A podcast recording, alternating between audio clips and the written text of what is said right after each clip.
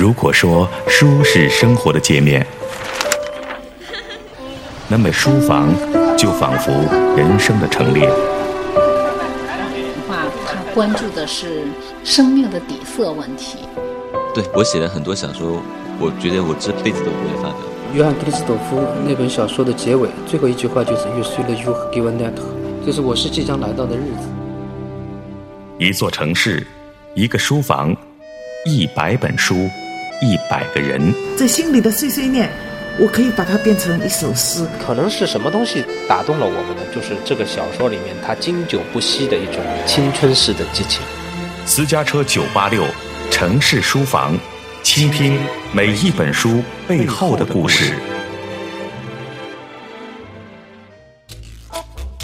欢迎来到城市书房，我是小轩。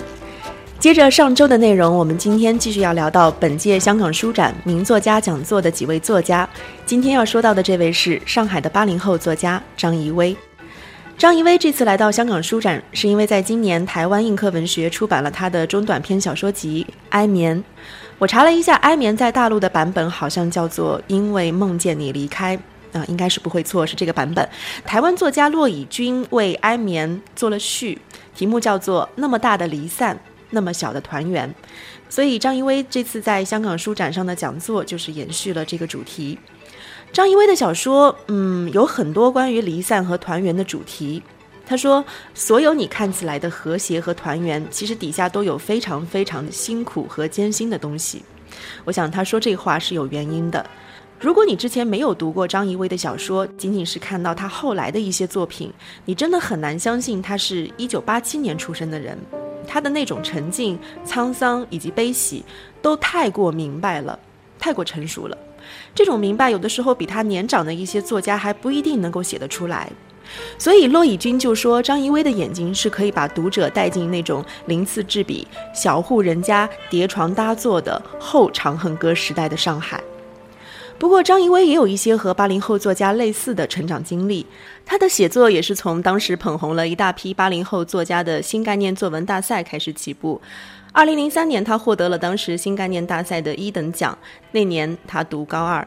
所以张怡薇也是踩上过青春文学热的尾巴的，不过后来我觉得她不那样做了，所以她的价值也就出来了。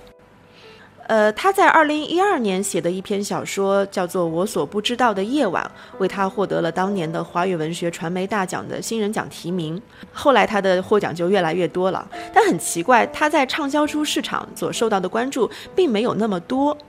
尽管我认为他的一些小说的文学价值已经超过了一些同代的八零后作家，但是他在传统文学领域所受到的关注是可见一斑的。所以他这次也成为了本届香港书展邀请的最年轻的作家。然后我们再来说说张怡薇的小说，我觉得他真是写上海市情小说的一把好手。看过他对上海市民生活的描述，你才会发现说啊，生活中真的有很多这种瞬间的东西，它是经常的。但是又很容易被我们忽略，又很深刻，很有意思。人的那种自然的状态，或者人心的自然的状态，就是在这样一种小小的格局里面，在各种家庭的关系当中，刻画的非常在理。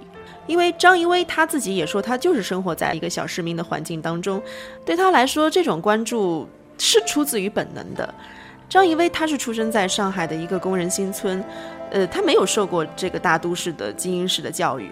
他的小学也是在新村的菜场小学上的，然后他的父母很早就离异了，因为这样的一个关系，所以他过早的就必须要独立的承担起一个经济的压力。他也并不避讳说这一点，在这个香港书展上，他也同样的提到了这些东西。那他在成为一个作家之前，也在影视公司当过电视剧的宣传，在报社当过校对，在房地产研究中心当过研究员。也在数家报纸当过记者，所以这种生活的复杂的经历，也让他对这种上海大都市里面的劳苦状态能够把握得很到位。所以你就能够理解为什么他的小说会扎得那么深，为什么一个家庭里面人与人之间还有另外一种情感的往来，非常的微妙和复杂。我是很喜欢市民社会里面一些不是滋味的东西的，他们有一些价值观其实充满了偏见。这偏见里是有爱的，你这这是复杂，不是偏所有的偏见都是不好的，都是有害的东西。大部分人活在偏见里，他过了一生一世，可是他们还是在付出啊，他还在牺牲，还是他还是个偏见。它不是一个很崇高的东西，能够安慰小市民的心灵的，可能是都是一些很少的钱。你说跟他们吵架，吵了半辈子，吵了是几十年前的可能几十块钱，但他就受不了，他觉得我受到了伤害。你现在给他三千块钱，他觉得好了一点。五四里面的小说这种是不行的，你要把支票撕掉，丢在他的脸上。我在生活中没有看到一个这样的人。说我就你要给我一笔钱，我把钱全部撕碎丢在你脸上，没有的。为什么？就这种东西，这才是生活。就说我们常常说这个电影里面有生活，在电影里就没有生活，它架空的嘛，它没有逻辑。事实上，普通人就是能被很少的钱安慰的。你很难想象这么小的一个东西，居然卡了他一辈子。然后市民生活藏污纳垢，什么奇怪的事情都有。你随便回去找一找，都有，都有一些很复杂的原因，就一生就耽搁在那边了，啊，然后就很壮烈，其实，但是他们又都不成气候，很多人对上海人印象都不好，但是我觉得，我我能够感觉到他们内心这种很挣扎的东西，以及我我我也很努力的学会去理解他们，更爱他们。如果我不理解他们，我不能把它处理成小说。比方说，有很多事情对上人来说，他一定是有动机的。所以没有动机的东西，我就不太理解。我以前遇到一个老师，他对我非常非常好，我的本科的导师，我后怕把他写到书里。我想不通他为什么要帮我，因为在我从小充满了偏见的一个成长历程当中，我没有遇到过一个这样帮我的人。我想不通，我就哭了，回来嚎啕大哭。我说他为什么对我这么好？其实没有为什么，就是你要去发现这种东西，他可能会。对你的人生造成非常大的冲击，可是它是个在你看来非常普通的东西，但我没遇到过，不相信。我遇到了之后，我崩溃了。我并不是相信他，我只是崩溃了。这就是小市民的心理杠杆。之前我们说到，张怡薇在高二的时候，他获得了新概念作文大赛的一等奖，然后到了大三，他参加了上海文学杂志举办的中篇小说大赛，也获得了新人奖，然后陆续在上海文学发表作品。后来，他从复旦大学硕士毕业之后，被推荐到了台湾政治大学的中文系读博士。从上海到台湾，一步换景嘛，他的写作的内容，但是一路上来都是给人一种不紧不慢的感觉，非常的从容。后来，他也写了一些关于台湾的人物身上发生的故事，也就是我们可以在《哀眠》这本书上看到的一些小说。他喜欢那些非常小市民的生活，那些不是滋味儿的东西。但是我们知道那些日常又总会像流水一样平缓嘛，可是到这个时候你才会觉得张艺威的好，他可以看到在非常平缓的水面之中各种各样奇形怪状的浮游生物，爱恨丛生的，看似没有故事发生，但是千劫百难都已经发生过了。可是你会发现，所有人到最后还是可以跟生活和平的相处，那真是厉害。兴平已经很久没有晚起，总是天不亮就醒。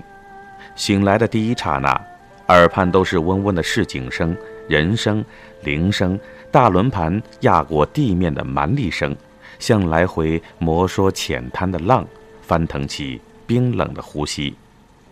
他惯性地催促自己清醒，起身要为上班的父亲煮早餐。猛地一掀被褥，身上却浸漫着破人的冷冽。膝盖骨的风痛终于让他恢复清醒的意识。到如今，兴平父亲死去已经快四十年了，就连继母芬芳母妈离开人世都已经十四年。芬芳母妈的长寿像是为守节坐的牢，似乎也说明父亲值得让两个糊涂的女人为他痴心。在失去儿子、丈夫以后。芬芳母妈连做小的太太都不像，倒像是被兴平领养的远房亲戚。芬芳母妈死前，兴平极不情愿地答应将她和父亲合葬在一起。那天可以说是兴平人生中的高潮，他等这一天等了大半生，以至于终于看起来什么都需要他亲自决定的时候，身边连个懂他的人都没有。选自《小团圆》。这篇《小团圆》当然不是张爱玲的小说，只是巧合而已。那《小团圆》这篇中篇呢，同样是收录在了台湾映客文学出版的《爱眠》当中。那它在大陆发表的标题叫做《家庭试验》。张怡薇在《小团圆》当中有这么一段，其实是接着刚才我们念到的这个段落的后面，这个细节。推敲起来非常有意思哈，就说的是什么呢？说的是继母芬芳在生命的尽头说了一些讨巧占便宜的话，但是新平听到这些话，他内心的反应只有两个字：真惨。这几个欲言又止的字非常的巧妙，好像里面有简单的仇恨，也有面对人情世故那种复杂的亏欠。就是这样的细节，在张怡薇的小说里面特别的多。我们就可以从这一点点的镜头当中去窥探这一家人复杂的矛盾的关系。其实他们是没有血缘关系的，是各路人马的一种组合，但是他们却是用各种的理由被团圆在了一起。小说的最后，他们是坐在一起吃了一顿团圆饭，然后中间也有讨论，是不是这样的一家人要被埋在一起，就是这样的一个故事。我写了那么多小说，都是写家庭小说，当然也有人批评我早时候其实什么也不懂，那也可以。我有一次跟我爸聊天，我爸妈分开很久，我就把我妈骂他大概一万句话里面，让他挑出一句话跟他讲说：“我妈说你你跟他在一起，你从来没对他不好过。”我以为我爸会很开心嘛，哎呀，就冰释前嫌，不要再记恨了。我爸想了很久，他跟我讲了一句我非常非常意外的话，他说：“那你妈现在会做饭了吗？”我就非常非常震惊，因为我一直觉得我妈是会做饭，她只是有的菜不会做，但是她还是会做饭的。我后来才知道，就他们分手的时候，我妈连饭都不会做。我回想起来，好像她有带一些厂里的叉烧啊，什么乱七八糟的半成品回来给我吃。这个话我编不出来的，她有爱的，就是她没有受过文学教育。我爸经常讲一些非常伤害我的话：“你来干嘛？你要多少钱？”我从来没问他要过钱。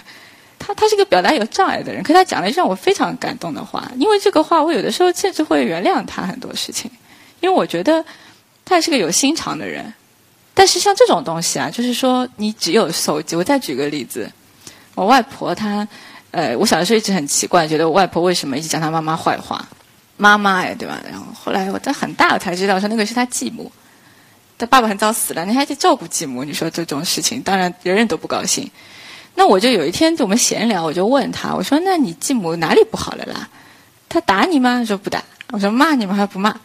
然后我说：“那哪里不好了？”他说：“他小很小，他八岁的时候，外婆八岁的时候，他妈叫他去洗碗，他那个上海的楼梯以前很窄的，他就拿了一缸碗下去洗，摔了一跤，碗都碎了。那我说他打你了？他说没有。我说那骂你了？他说没有。那我说你干嘛生气？他说那他也没有问我痛吗？然后那个时候才想说。好像继母是蛮难当的，因为如果是妈妈的话，就打一顿啊！你把那么碗都摔摔碎啦，他记到现在，他记了七八十年，他没忘记，就是最后可能也是继母收拾的这一切，因为小孩小嘛，他就说那他也没有问我痛嘛，就一直那种少女的这种愤怒，一直都延续到了今天。这个就是市民社会啊，就是小市民的爱跟小市民的不爱。你有的时候真的很难讲清楚一个很伟大的东西来框定它。我很容易在这些细节里面，就是沉迷到这些细节里面去，嗯！但是我知道它格调不非常高。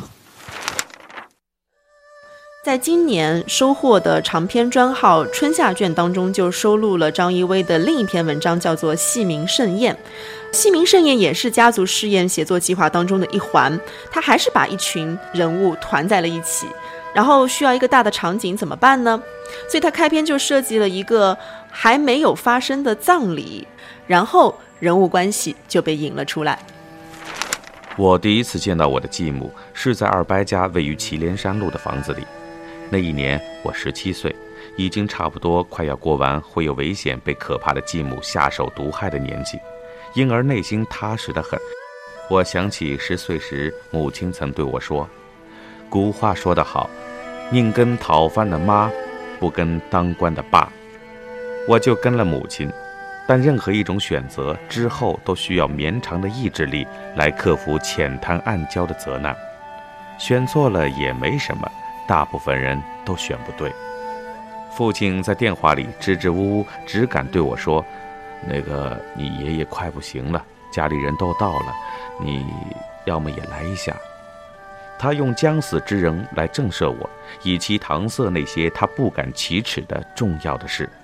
父亲亲手发明的这种非正式邀请，带有一点似真亦幻的骗术，已经不是第一次了。借着死亡的鹰头，我和那个素未谋面的妇人互相打量。我不知道那个妇人如何来看待我们这一家子滑稽的场面。他的到来成为袁家悲喜长寿剧的转折。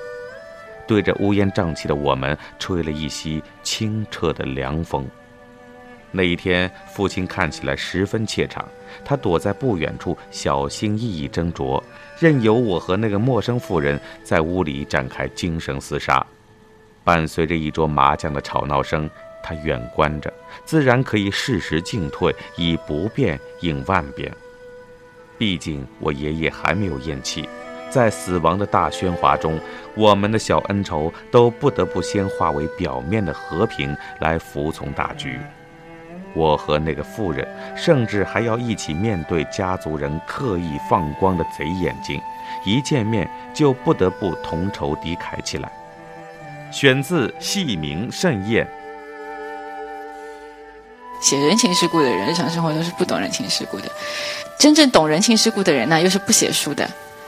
就说，我们读小说是在读取经验。事实上，我们在嗯在小一点的时候，我们常常会面对一些长辈说的话，你听不懂，或者说一些呃陌生人他陌生的来历，你不能走近他，是一种经验的读取失败。那慢慢的，你开始发现经验是可以沟通的了，你可以用自己的身世，或者说用自己的知识结构，去慢慢的理解一些跟你来历完全不同的人。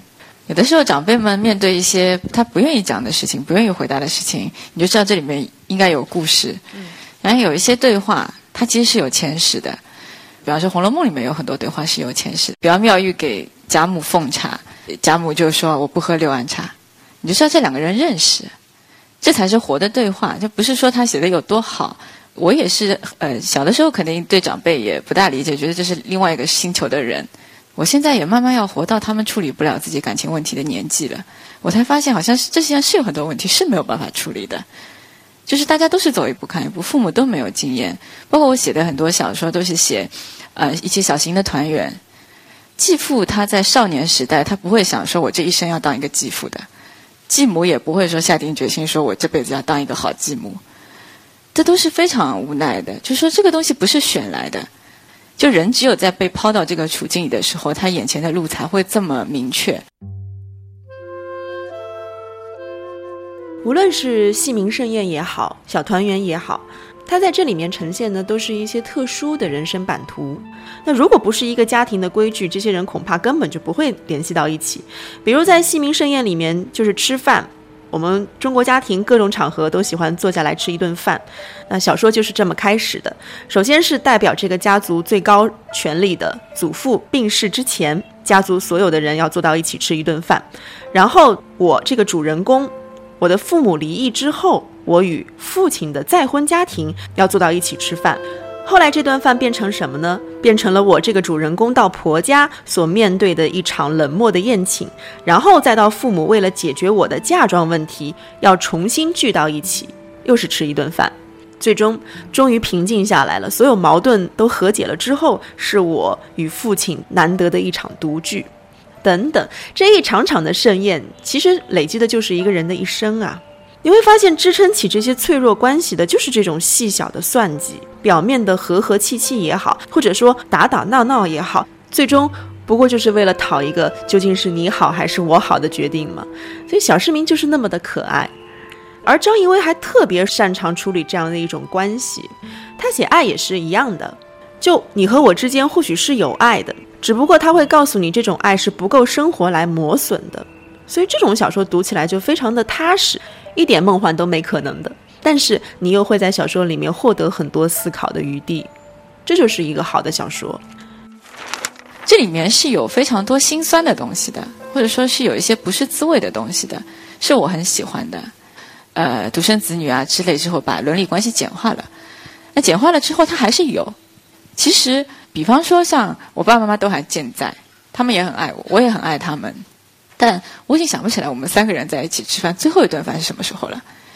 他因为他实在是太普通了，他普通到好像没有必要去记得他，可是那竟然是最后一次。所以我常常有的时候就是聊闲聊的时候，会跟大家讲说，你有的是要珍惜每一顿饭。在中国人吃饭是很大的事。有时候我会觉得，小市民们这种各自为政的生活，他们种种的精明和算计，恰恰是他们面对生活的底气。呃，说到上海的市民生活，我们之前的节目讲到过金宇澄的《繁花》，呃，我觉得这是近几年来难得的写上海写的那么有上海自己味道的读本。再早之前，我们阅读的上海，可能就是从张爱玲或者是王安忆的小说里面。我想可能是有一点关系吧，因为张怡薇在复旦大学，她是复旦大学王安忆小说课的学生，所以我们可以看到她的小说里面有王安忆那种非常写实的细腻感。他有了一个合格的上海作家的写作底本。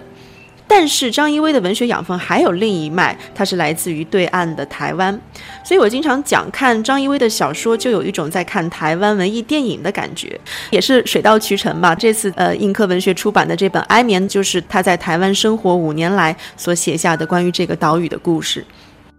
我到台湾非常非常偶然，我最早去台湾的时候，刚刚开始团行开放。然后我大概第二次去台湾，在台大当访问学生的时候，自由行开放了。